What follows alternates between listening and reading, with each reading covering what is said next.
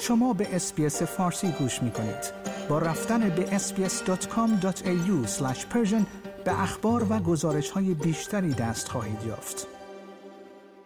برای نخستین بار در بیش از 20 سال گذشته تعداد افرادی که در استرالیا زندگی می کنند و در خارج از این کشور زاده شدند کاهش یافته است.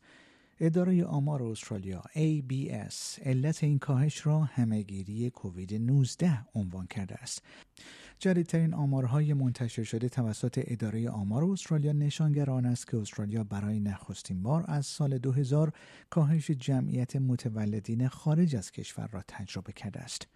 در سال 2021 29.1 دهم درصد از جمعیت تخمینی ساکن استرالیا در خارج از کشور زاده شدند. این عدد معادل 7.5 میلیون مهاجر است. این رقم نسبت به 29.8 دهم درصد یعنی معادل 7.7 دهم میلیون مهاجر در سال 2020 کاهش یافته است. در گزارش اداره آمار استرالیا که امروز سهشنبه 26 اپریل منتشر شده است عنوان شده است که این نخستین کاهش در نسبت جمعیت متولدین خارج از کشور استرالیا از سال 2000 تا کنون است. در این گزارش همچنین آمده است این کاهش را می توان به محدودیت های مسافرتی کووید 19 و تاثیر آن بر مهاجرت به خارج از کشور در هر دو جهت نسبت داد چرا که نیات سفر و مهاجرت بسیاری از مردم به دلیل همهگیری تغییر کرد.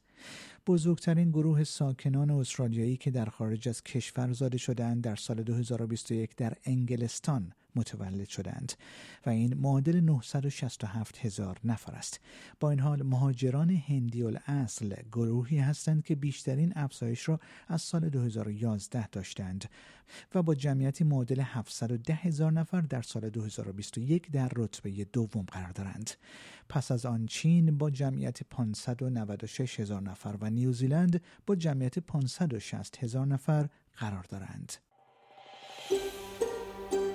آیا می خواهید به مطالب بیشتری مانند این گزارش گوش کنید؟ به ما از طریق اپل پادکست، گوگل پادکست، اسپاتیفای یا هر جای دیگری که پادکست های خود را از آن می گیرید گوش کنید.